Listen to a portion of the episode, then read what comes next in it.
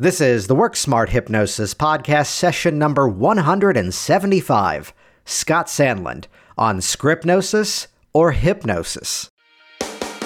Welcome to the Work Smart Hypnosis podcast with Jason Linett, your professional resource for hypnosis training and outstanding business success. Here's your host, Jason Linett. Hey there and welcome. It's Jason Linett, and I'm excited to have Scott Sandland back on the program for technically the third visit, but fourth session with Scott. And this was motivated by the fact that there's a question that keeps popping up in different dialogues I have with various guests here on this program about things you believe now that you believed differently before, or things you used to believe but now you've changed your opinion on. And specifically, you're going to see we end up in the dialogue around hypnotic scripts. And Scott's a guy who trains a lot of people. I'm a guy who trains a lot of people. And there's a polarizing conversation around whether scripts are a good thing or a bad thing. And you're going to see we go off in different directions in terms of the craft or the artistry or the craftery, if that's a word, uh, of the process and more importantly, how it is we adapt our own style, how it is we adapt the work of others that we've learned from to fit our unique approach. And as a bit of a preview, I'd invite you to head over to the website scriptnosis.com. So that's the word script, S C R I P T, and then gnosis, like hypnosis, N O S I S, so scriptnosis.com. And there's a rather interesting preview of something coming your way rather soon which is going to help solve many of the problems that are associated with why people say scripts may be a bad thing. What if we can change that dialogue? What if we can change the approach to how hypnotic scripts are addressed to help practitioners to really build their confidence, help even more clients, and produce outstanding results? And as I like to say, the more we're all successful, the more we're all successful. How's that for a cryptic introduction? Check it out, scriptnosis.com. And with that, let's jump directly into this content here. This is session number 175 Scott Sandland on scriptnosis or hypnosis. Scott, the reason I reached out to you to be on here, I believe either the third or fourth time, if we count the fact that the first time you were on was a two part session back in the day when I used to do those, uh, was that there's a dialogue that keeps popping up here uh, as I talk with other people around the world, even where, you know, what's something you believe now that you didn't believe before, or what's something you used to believe, but now you're looking at and going, that's, that's not for me. Yeah, so for me, it's it's interesting because I've been doing this 20 years now, 20 something years, and uh, I used to go to all these conferences and I saw the you know these big names or you know I'd go to trainings or get the books or or whatever. And you know reading Roy Hunter's work or Al Krasner's work or you know Elman or Erickson or whatever. And I would see stuff that was so different from each other um, or or different from what I had been exposed to and seeing new trainings. And I would try to incorporate everything into who I am. And there is some stuff that just isn't a fit and that's okay. And I think from a learning perspective, being okay with the fact that there are great techniques that I will never use is fine. And there are great techniques that aren't a fit for me doesn't diminish who I am as a practitioner and what my ability to help people is. And I think there's a lot of practitioners out there who still haven't learned that piece the hard way like I did. And so they're trying to force stuff that doesn't make sense. And so graduating from that, I would say, is, is a big development for me. Well, I think it's the recognition of your own style and your own approach that it's not necessarily the technique, it's how it's put into use and how it's communicated. And, you know, I, I can think of the classic kind of phrasing of, you know, someone explains their problem and the sort of uh, hacky way of responding is, well, how's that working out for you? And I can think of times I've heard people deliver that phrase and it landed. And I can also think of one specific time where I witnessed someone say it and you could see the regret on their face the moment they said it because they were realizing that's not a fit for this dialogue. Yeah, and some of that's just context, some of that's persona, some of that's expectation uh, on behalf of the uh, let's call it a client. Um, there are so many little details that add up to making something successful that don't show up just in a script, right? Don't show up in a training manual uh, that are finer points. And understanding which of those factors you are in control of is a big uh, leap in your ability to know what lever to pull, right? What sentences you can get away with. I can get away with a lot of sentences that other hypnotists can't get away with when I'm in a room full of hypnotists, right? Like when when we go to HypnoThoughts Live, if I'm on stage talking to people, I've earned the right to say things that are let's call it controversial. And people will hear me say something controversial and they'll give me an opportunity to defend that, right? So if I say something provocative, people go, well, where's he going with that? But if somebody who's brand new or unknown says something provocative, it would turn people off. And so part of it is earning the right to say things that are effective. I mean, to look at the, the, catchphrase that's come out of some of the trainings I've done recently has been uh, either, quote, depending on the rapport with the client, or, yeah. which I think is a massive statement, or just the disclaimer of it's my responsibility to sometimes give you the insane level of thinking into the detail as to what I do. That way you can make the decision if that's a fit for you. So, like, for example, I'm working with a client for fear of flying, and when the timing is right is the key phrase. There's a point in the session where I'm grabbing the chair and shaking it during a future pacing moment and saying, and now there's turbulence. And I'm only doing that at the point where they're going to laugh at it. I'm only doing it at that point where I know I've already got the change, and we just need to compound it with every appropriate and inappropriate strategy possible. Which the catchphrase is there is like, now remember, this is not how I started the session. This is not yeah. the first thing that I did. And there are so many people who could uh, misunderstand that or get a transcript somehow and think what you're doing is some sort of future pacing a giant problem and and would do it incorrectly and scare the crap out of that poor mm. client if they didn't understand what you were really doing. Well, I think that's the flexible nature of this, where you know, I, this was I, I share my biggest uh, you know sort of shift in years has been to uh, never ever ever use absolutes. Which that statement itself is, is an absolute, which is that just makes it more fun. You know, so here's a place where a client was in the office and I loved his phrasing, and I've since uh, borrowed it for myself. That he was talking about his goal, and he goes, Well, there's a specific timeline to this goal. So I think for the next nine months, I need to become responsibly obsessed with this idea. And I heard that and went, Oh, that's good. Good turn of phrase. yeah. Which, I mean, it's him reclaiming the word for his own. And someone else could look at that from another perspective and say, No, that's a bad word. He's going to create a problem. And no, no, it fits for him and that's his model of the world. It may, it turned out to be mine because I used the same story, r- r- modeling excellence in the session or stealing from your clients when they have great breakthroughs. But to look at it in terms of this is how he made it his own. And it, it had a different feel by the time it was done rather than, no, no, no, that's a negative word. You can't use that in the session. Yeah, I think I think there's a lot of people who come to a hypnotist to stop smoking and the hypnotist tries to correct them oh no we're not going to say stop smoking. You have to be a fresh air breather. And you get so caught in the weeds of semantics that you're you're getting away from the intention. And this is something uh, when you look at sort of styles and schools of hypnosis you get the you're sort of the Ericksonian is the the name that's associated with linguistic uh, permissive patterns uh, and, and metaphor based stuff. And Elman's name is connected to process driven stuff. And and there's a few other names that are sort of you know whether it's Gilligan or Overdurf um, or or people like that that their names go on these lists. Um, but I think uh, Michael Ellner actually had a, a very different style, uh, and and he was a mentor to me for many years. And Ellner had this style that wasn't about following rules and it wasn't about telling metaphors. It was very much uh, intent based, mm-hmm. right? And so he could just create this intentionality. And his skill was so good that he just needed to be aware of intentionality and he could create the environment in which the client created the change. And so intention based uh, session work is something that I've been playing with a lot these days. And it creates a lot more flexibility.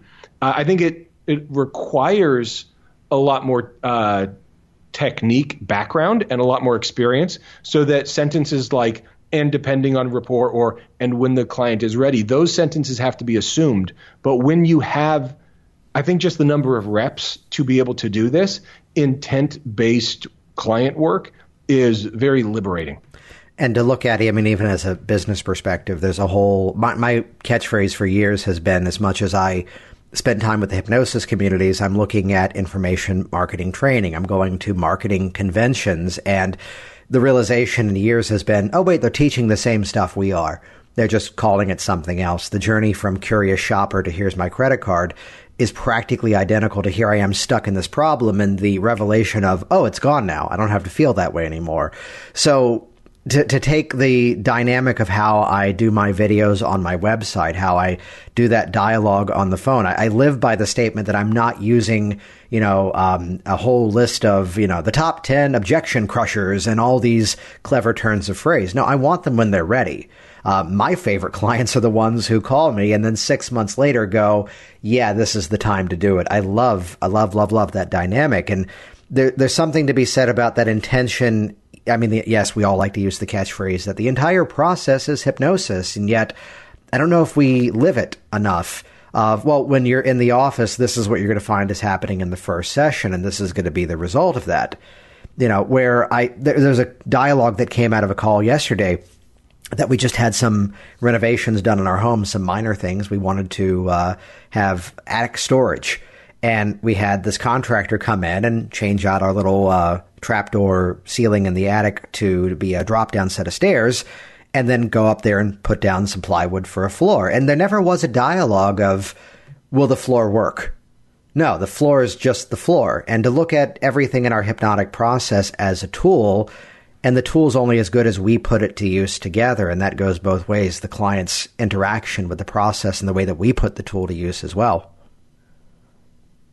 Yeah, I, I think, uh, and the presupposition of, of course, this is going to work. I'm a professional, right? Uh, is is something that I think a lot of hypnotists are so nervous with when they're getting started, and they don't know that a technique's going to work and they don't know their voice and their style and so they're just trying to be jerry kein or whatever and i remember trying to be jerry kein in my office and uh, I, i'm no jerry like the guy's great or was great uh, wonderful stuff but i'm not jerry kein or i'm not saul lewis. Uh, i'm not kelly woods right? You know i mean there's all sorts of amazing people out there that i'm not going to work their way. Um, and when you're when you're not aware of who you are and what you're doing, you're second guessing yourself in front of the client, and that's apparent. And you just you you come across, and I see a lot of hypnotists doing this, uh, where they come across like they're about to ask their client to prom, right? Like they're so nervous about is this thing gonna work. Um, and there's really a stage before that where they're certain it's going to work, and they were wrong uh, and uh, and they didn't understand the nuances. They didn't understand what should happen, and so they it was like the the hacky thing, you know, like, well, how's that working out for you when that's delivered poorly? And now all of a sudden that sentence isn't bulletproof and isn't invincible anymore, and their belief that's externalized in that process has been shattered. And now the second time they only have themselves to believe in, and they don't have it yet. And so that process of believing and externalizing their ability in the process to internalizing it in themselves and the relationship with the client, that process, you see them at that stage where they're like, you're you're gonna you're you're gonna see yourself in the future now, right? Right? you know, they're they're so nervous about that moment. And it's it's a stage that I think holds up a lot of hypnotists and when they're learning something new, whether it be a language pattern, whether it be a, a, future pacing script, whether it be a process, whether it be a full protocol with multiple sessions, whatever it might be, you see them not really internalize and understand why they're doing the things they're doing and what they're doing. They just know they were told to, but they know that what they've been told to do isn't invincible anymore. And so they're they're in this no man's land. And that's actually a big space for me right now. Uh, you know, with HPTI now that you know we've transferred basically all of it. All the operations of HPTI are now Nongard. You know, I'm still teaching classes there, and there's videos of me, and I talk to students and things like that. But overwhelmingly, it's Nongard. But over the last five years, um, and uh, with HypnoThoughts Live and, and the internship classes and all that, is helping guide young hypnotists or new hypnotists through that stage and really shepherding them through that process of external to internal uh, confidence. Well, I mean, we keep coming back to the word process, and there, there's value in learning the process, learning the rules of the process, so that we can break the rules and change it up. I mean, here's a session yesterday with a 15 year old improving confidence in baseball. And the session structure was something that I've never been taught to do this and just felt right in the moment that I started the session in a standard way, emerged him. We went into a circle of excellence as he's stepping into the batter's box. We then sat back down in the chair, and because I've been playing with gadgets, um, I've got a full headphone set up, and I put the headphones on him with the music in a very different feel and, you know, hit the session from a different angle. And it basically became three sessions in one. And the willingness to experiment and play, before we hopped on here, uh, we were chatting briefly, and I brought up um, you know, virtual gastric band, Sheila Granger, and there's some people who would look at that and say, "Yeah, but that's just a collection of scripts."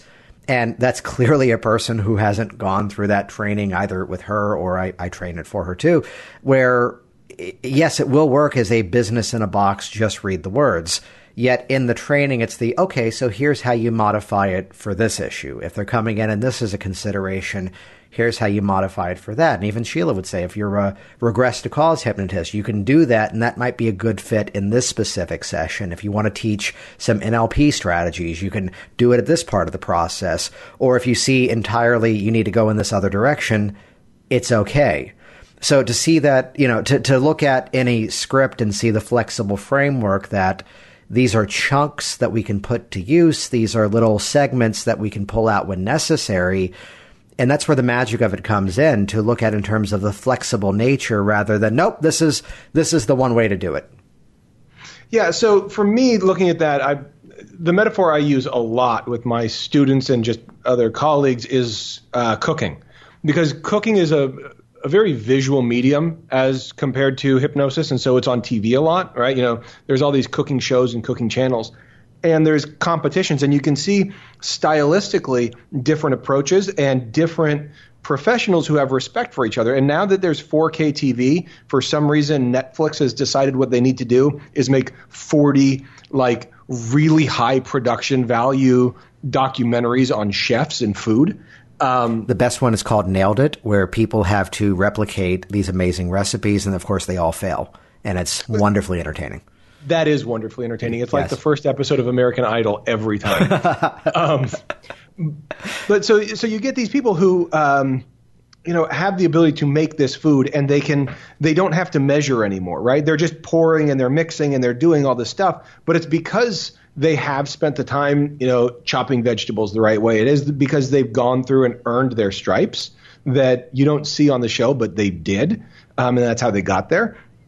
And I think hypnotists really have a, a, very similar journey where you have to learn recipes. You have to understand how the ingredients work. And you have to understand what the different ingredients are and how adding one ingredient to a recipe changes the, the, the profile of that dish or how pairings work, right? Where you know you can't pair this vegetable with this protein; it just is weird, um, or whatever. As you start understanding all of that as a chef, you get good at your craft. And I use the word craft, not skill. I don't believe uh, in art. You know, I, I, actually had this conversation with Roy. Um, the Art of Hypnosis and the Art of Hypnotherapy, I thought were excellent books until I realized their titles are terrible. Um, and I thought they were excellent. I really, truly believe deeply that hypnosis was an art until I realized it's a craft. And the difference is uh, the subjective nature of time. And so, like, if you take art, right? Like, if we go to the Louvre, like, we go to a museum and we sit down and we're looking at a beautiful sculpture or a beautiful painting, right? That's art. It's objectively art. And you can take as much time as you want to appreciate it, right? And it might grow on you. Uh, you might like different things about it over time. And and a craft can't work that way. A craft has a utilitarian function. It has to have utility. It has to do the thing. And if you have a beautiful chair that breaks if you try to sit in it, you don't have a chair, right?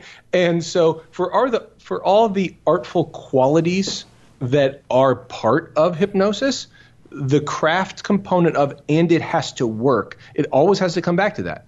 It has to work. And so you look at the hypnotists who are doing stuff that are just flashy for the sake of being flashy. Hypnotists who tell me that they need to do a rapid induction so that they have more time in their session, I think are wasting a lot of time in their session because the difference between a eight second shock induction and a three minute, um, you know, semi progressive relaxation induction, if that two minutes and 50 seconds is needed in your session, you're doing a lot of other stuff wrong, right? Like just the premise of that direction. Now, I'm not saying you can't use rapid inductions. I'm saying you have to give me a good reason. And if people don't know why they're doing things and don't understand how the ingredients work uh, and and how to start playing with the ingredients, it's difficult to graduate and become great. Which does bring in the mindset that really, again, all the to- all the techniques are tools, and they're only as good as they're put into use yeah, I think to people who, you know, would share, it's like, well, here's the induction I like using in my sessions because it's the first one that I learned and it works for me. To which I hear that and go, awesome, keep it up. yeah. As opposed to having to have, um, you know, the, the, I came from a hobby background in, in magic, and there were people who uh, toured for years with just a single 12 minute act and right. that's what they did best as opposed to you know there i was in the early days as the hobby of going i've got a whole stack of index cards with all the routines that i know and all these things which does bring into mind i mean uh, I know I can flash into random movie references with you, which makes this even more dangerous. Of yes. the scene in Waiting for Guffman, where um, you know, written by no, not written, outlined by Christopher Guest, the same crew yeah. of people who did Best in Show and Spinal Tap and um, many others too. So there's a scene where the musical director is played by the actor Bob Balaban, and he's telling the actors look, you're going to eventually know the song so well that you're going to forget it and you're just going to know it. So rather than take the time for you to learn it, let's just start singing it. And he starts playing the music, and of course, no one takes off singing. Right, right. and, so, and by the way, anything by Christopher Guest is by definition gold. Yes. Um, uh, he is a national treasure. And the six fingered man in The Princess Bride. Exactly. Um, the man disappears into everything. It's amazing. He really does. He's like he's like the Gary Oldman of funny. so, Gary, for Gary Oldman, everyone Google the movie Tiptoes. You're welcome. So this bros, well I know, yeah. This does bring to mind though the question of how does the new hypnotist? Uh, we'll phrase it two ways. How does the new hypnotist expand those skills? What are the tools and resources necessary? Or even how is it that you know the ongoing professional? Because I'm sure the way that you're even doing the work today is different from how you did it two years ago. Yeah, oh, it totally is. It's mm-hmm. it's very very different. Um, and and so the answer is actually Christopher Guest. Um, like you said, it was written by Christopher Guest. Oh wait, no, it was outlined by Christopher Guest. Um, and so the more you can look at sessions as outlines instead of scripts, but you have to start with scripts, right? Yes. And so great actors. Uh, in the moment might change the lines a little bit. Great actors in the moment will change their delivery, and the and the way you change the delivery is really important. I, I look at uh, Ethan Hawke as an actor who uh, was a young Shakespearean actor. Uh, and there's this wonderful interview he did with Stephen Colbert a while back, where it was uh, it was the anniversary of Shakespeare, and all these great actors were at the Globe Theater doing stuff and they asked him to do uh, to be or not to be uh, from Hamlet, and he was furious because he thought everyone was making fun of him because they wanted him to fail. Because why would you give the American that one? Um, and, and where they put him in the lineup and all that stuff, and then he had to get into how do I give one of the most famous monologues in the history of the English language in a way that's compelling to an audience who's heard it a thousand times and and going through that and what's interesting is he had to go from trying to impress actors just to doing it sincerely, right? Because there was this competition feeling of all these great actors in the room during rehearsals together, and he was trying to. There was a part of him that just competitively wanted to impress them, and he had to get away from that. Um, and so th- it's a long answer, I know, but uh, the answer is I'm not trying to impress hypnotists with my stories. Um, and there's all these hypnotists who want to talk about their most impressive client or the five lives they've changed this month or the cool revolutionary thing that they've done. And I've really graduated from that. Uh, I, I, am not, uh, you know, penis measuring with anybody. Uh, there, there, there's no, there's there's no ego in it uh, in this really freeing way.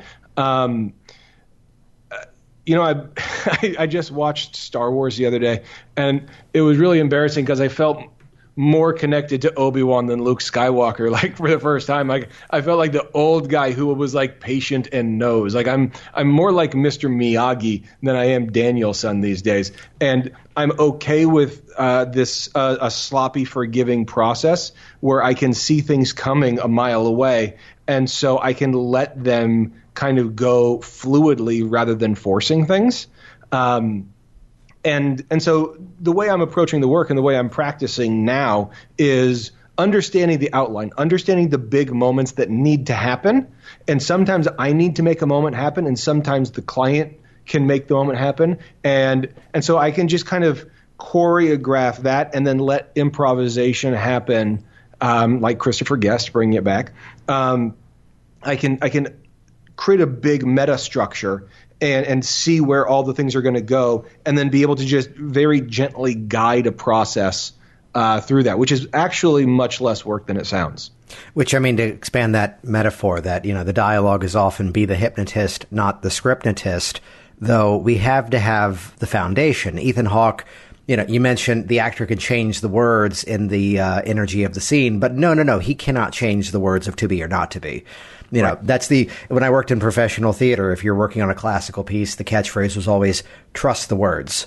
That, and especially working with a new play, there were union rules that the, the playwright could not produce new script pages during the rehearsal day me as the stage manager had to receive the documents by a certain time frame to then put into the actor's hands so it wasn't middle of the day oh yeah the thing we rehearsed this morning that's been cut you know, right. th- there were specific rules to protect the process, and the nightmare was the the playwright slash director because you'd have to play the card of going trust the words. Why? Because the words we have in process right now are the words we need to use today, but we have to get the words from somewhere. So, you know, Ethan Hawke on stage at the Globe had to say the actual Shakespearean dialect, the actual words.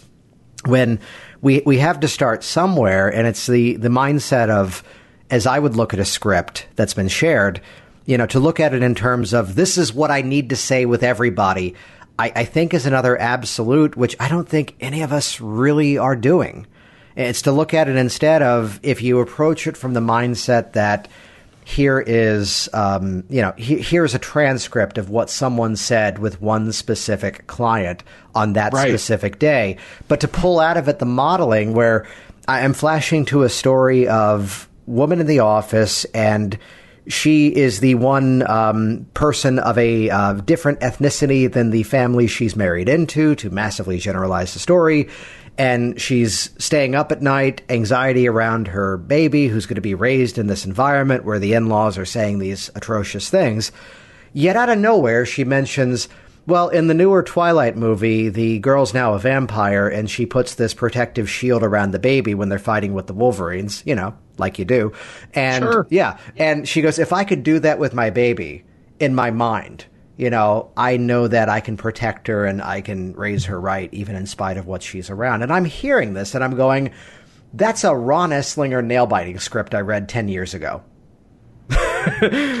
right. Right, but but even if you can't place it to this is a raw Ron Eslinger nail biting script, the client just told you the process they need to get the resolution, right? Yeah. And uh, the first thing a hypnotist does is go, okay, what script is this, right?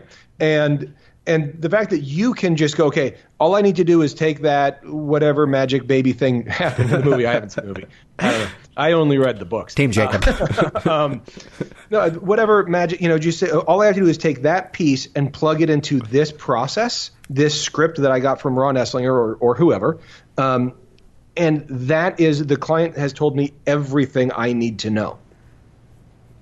That's the game. Right which it comes back to uh, you know, again our common through line here of the comedian doing crowd work. And, you know, here he suddenly approaches the lawyer and suddenly he looks like the improvisational genius because he's got eight minutes of jokes about lawyers. And yeah. meanwhile, you're in Phoenix, Arizona with this guy the next night and another lawyer in the audience. It's going to be a little familiar. Yeah, yeah. To um, recognize that we have chunks, we have strategies. You're coming into my office to quit smoking because you want to get in better shape, and your wife is pregnant and the baby's two months away. Yeah, here's my six minutes on that. Yeah, and and and you'll have six minutes on that, and that's the thing is just being able to build up that that cookbook of recipes, right? That you can go back to when you're on Iron Chef and you have to think at the moment, you've made this dish before. You've used these ingredients before. And so you can go to them, you know, in your mind or whatever, or into a literal cookbook. Uh, and, and, and put this together and, and understand how these parts are going to work and how these flavors are going to taste.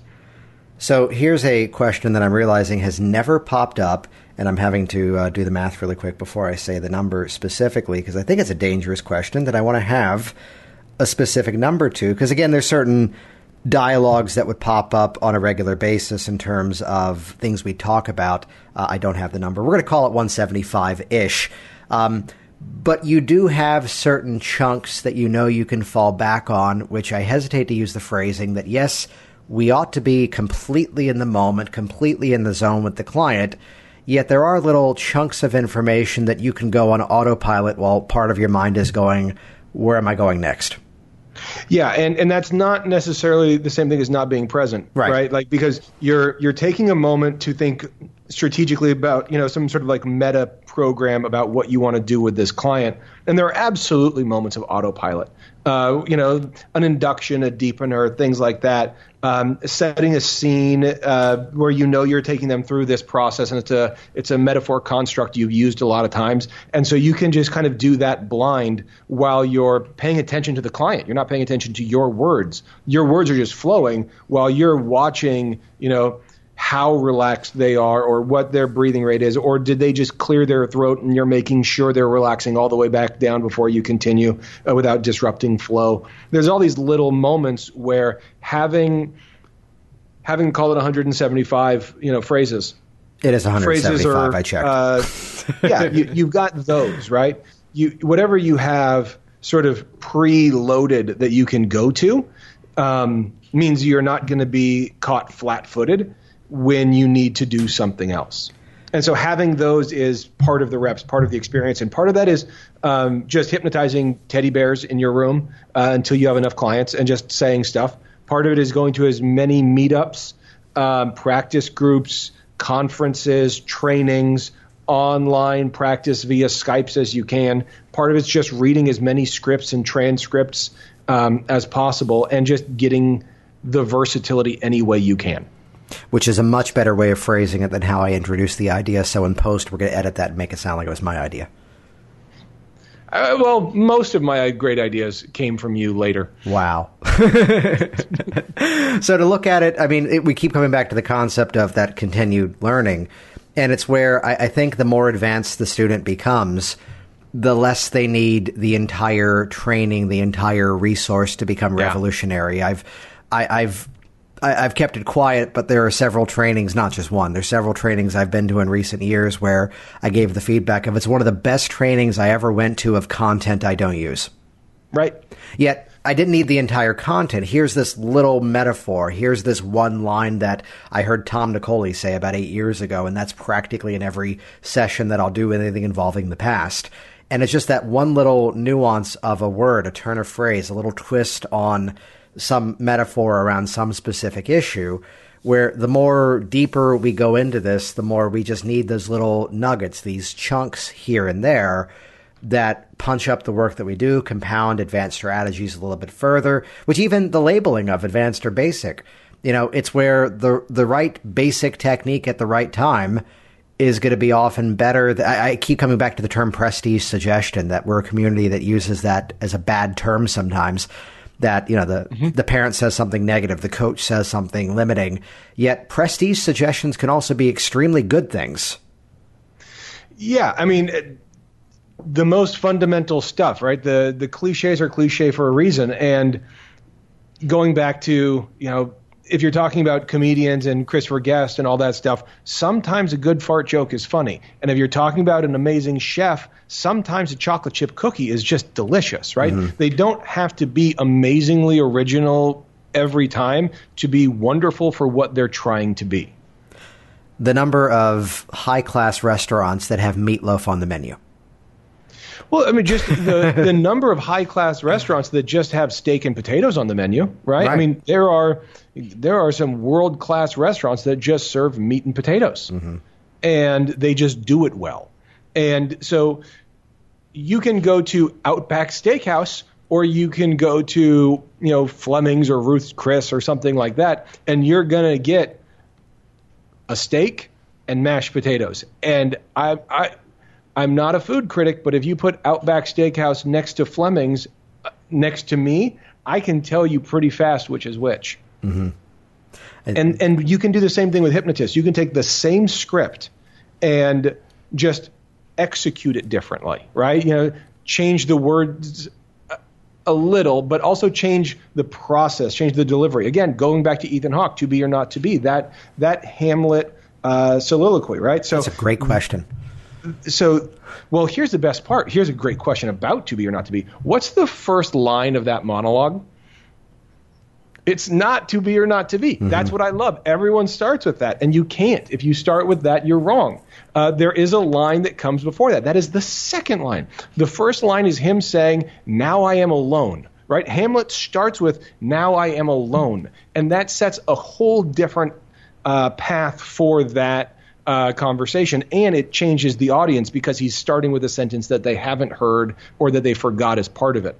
Um, so doing the same thing, it's these little phrases, right? A little turn of phrase from whoever. You know, the one that I, I like to give as an example was when Mark Cunningham said at a training, you know, it was a five day training, and the thing I took away from his five days was I never waste a doorway in my scripts. And anytime he's doing a process with a client, anytime they walk through the doorway, that is a threshold through which they walk through and they are transformed by going through that doorway and they'll never go back and he always uses his doorways as an opportunity for change.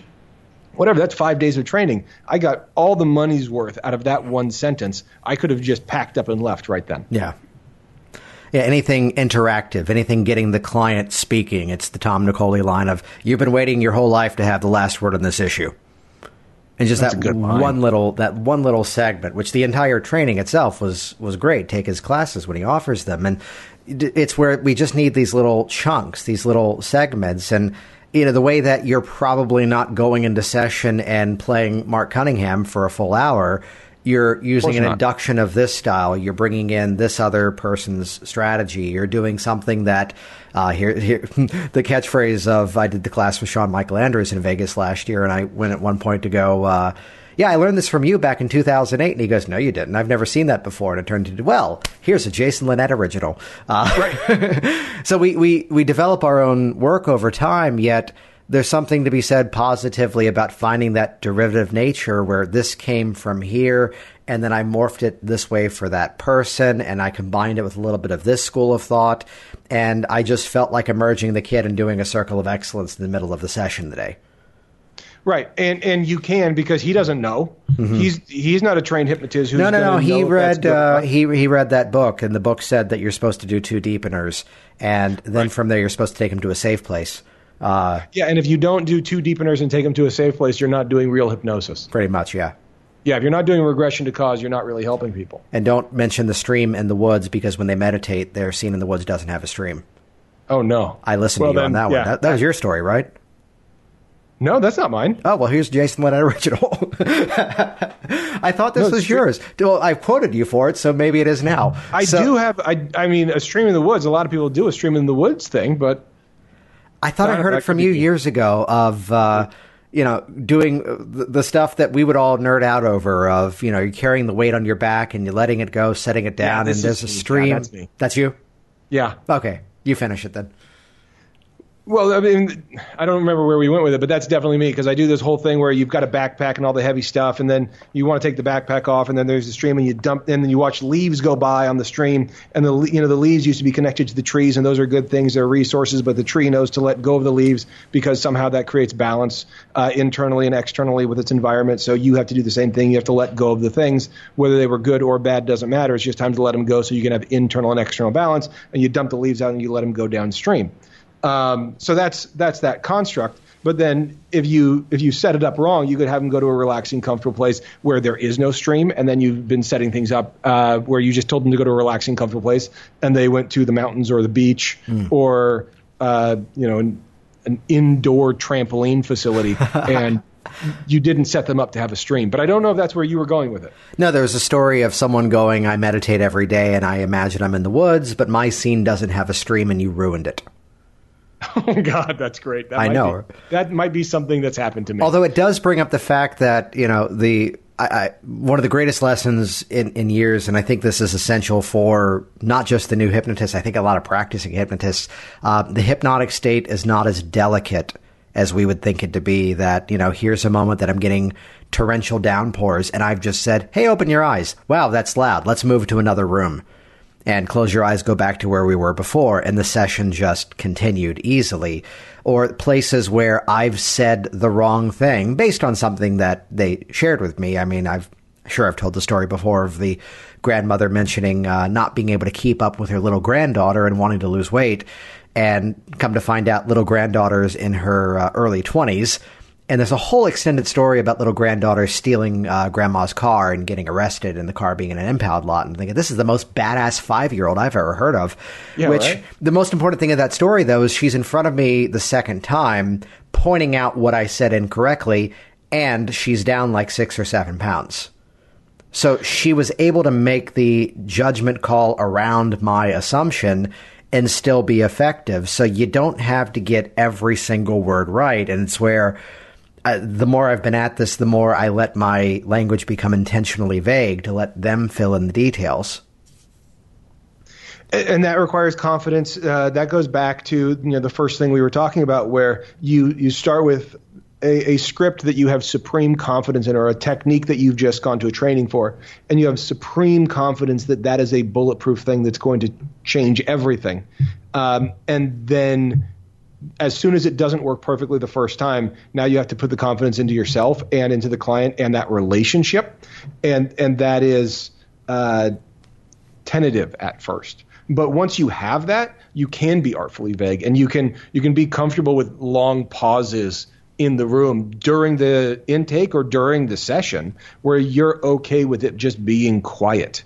Um, and and that comfort that comfortability and that comfort in that sense is uh, earned uh, people people don't start with it like you said you know with the christopher guest thing right like there's going to be a time where you've already forgotten this so just go um, you, you've got to earn that uh, confidence which I flash back to the reference earlier of, uh, you know, is the floor going to work? Well, of course it's going to work. It's a floor. But even floor. The, the, the guy whose company did that work for us, I first met him like maybe 15 years ago in this area. And at that time, he was a landscaping guy. And then as he was doing the landscaping, people were going, Hey, can you repair this thing in our house? And because he had done the work in his own home, he goes, Yes, I can. It was kind of operating as a handyman. Eventually went off, took the appropriate training to get licensed as a contractor, to get licensed for both commercial as well as residential, and then building an entire team of people. So, you know, 15 years ago, he was the guy doing everything himself. Now he's the wizard behind the curtain running this entire, you know, home services company. And that came from the experience of training, putting tools into use. And it's how, while they were there doing everything was more, you know, sort of basic, you know, handyman style tasks. We just had the whole list of, hey, the shower is dripping, this light in the uh, laundry room is too dark, and all these little things. And to suddenly pop up and go, hey, we just bought these smart light switches because we want to talk to our lights rather than hit a thing with our fingers because that's way too much effort in 2018. And can you do that? And because they've got the tools ready to go out there in the van, it was an easy add-on service. And this is where that ongoing training and, you know, looking at resources that are out there, whether it's scripts, whether it's where it's amazing renaissance of online training that we've got, and looking at it again as what is what are the chunks that I can put to use? What are the elements I can pick and choose from? Yeah, exactly. And and so it's about finding those chunks now. And that's and with the online uh, training and you know the hypnothoughts.coms the facebook groups the, all these different online resources for finding uh, chunks curating them in a responsible way and, and making it easier for clients to make that uh, progression is, is a big part of really what I find interesting right now. Yeah. So, in terms of curating content, I mean, looking at whether it's trainings, whether it's going to conventions, um, I, would give a quick example before I really ask the question. That the first time I went to a convention, I sent somebody a list who was in the profession more than I was at that point to say, This is what I'm going to go to the convention for. What do you think? And it wasn't that he ever said, This one's bad, this one's good. He helped to clarify, Well, this person's workshop is more on the terminology you should be aware of. Yeah in working with sleep problems, but this person is going to teach you the techniques to actually help those people. So, what's your goal? I was like, oh, okay, well, I want techniques. He goes, well, then buy the audio of the other one and attend this one because that's going to be hands on practice. So, how, how would right. you recommend? You know, we're all still learning at this. How do you go about that curating process?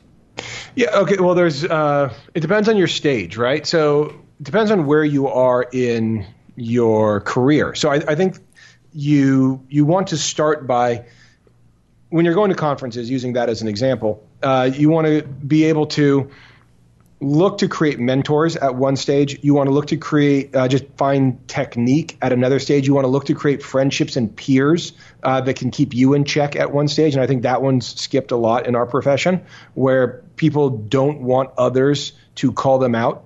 Um, and finding those uh, are are useful resources when you're talking about um, in person, what should your goals be for a conference? And I did a, a, a, whole interview with somebody else about how to make the most out of a conference, and I won't I won't repeat it here. Um, but so the other part of it for me is looking at scripts in a new way, and and uh, at HPTI, we had students break down scripts into different parts and teaching them how to look at them like like Legos or ingredients or things like that. Um, and so that's a, that's really where we're at these days is is helping really the techniquey stuff in breaking it down, demystifying it, and curating it all into one big place. So we keep coming back to the S word, and there's so much chatter one way or the other. Are scripts a good or a bad thing? Scripts are a wonderful thing. Scripts are absolutely a wonderful thing, and that's uh, you know you don't want your surgeon to come up with a new way of doing surgery on you, right? Like he's like, oh, I'm an artist. Like, no, like do the way that's good, right? Like we like you don't want an axe made out of jello, right? Like just because it's unique doesn't mean it's better. Like there are tried and true things that we should learn from and we should be integrating. Uh, and so scripts are a good thing. Now, reading a script word for word with your face in a book, not paying attention to your client, is obviously far from ideal. Uh, I understand it's a learning stage, but no, the goal is to learn from scripts, to read scripts, to be influenced by scripts, to be inspired by scripts, and and then through that to be able to be more dynamic with your clients. Jason Linett here once again, and as always, thank you so much for interacting with this program, for sharing it on your social media streams, for leaving your positive reviews online. And once again, I'd invite you to head over to scriptnosis.com. It's a project in the works with some rather interesting things inside of it, and an amazing community of people contributing as well. So head over now, check it out, learn more, scriptnosis.com. See you on the inside. Thanks for listening to the Work Smart Hypnosis podcast at WorkSmartHypnosis.com.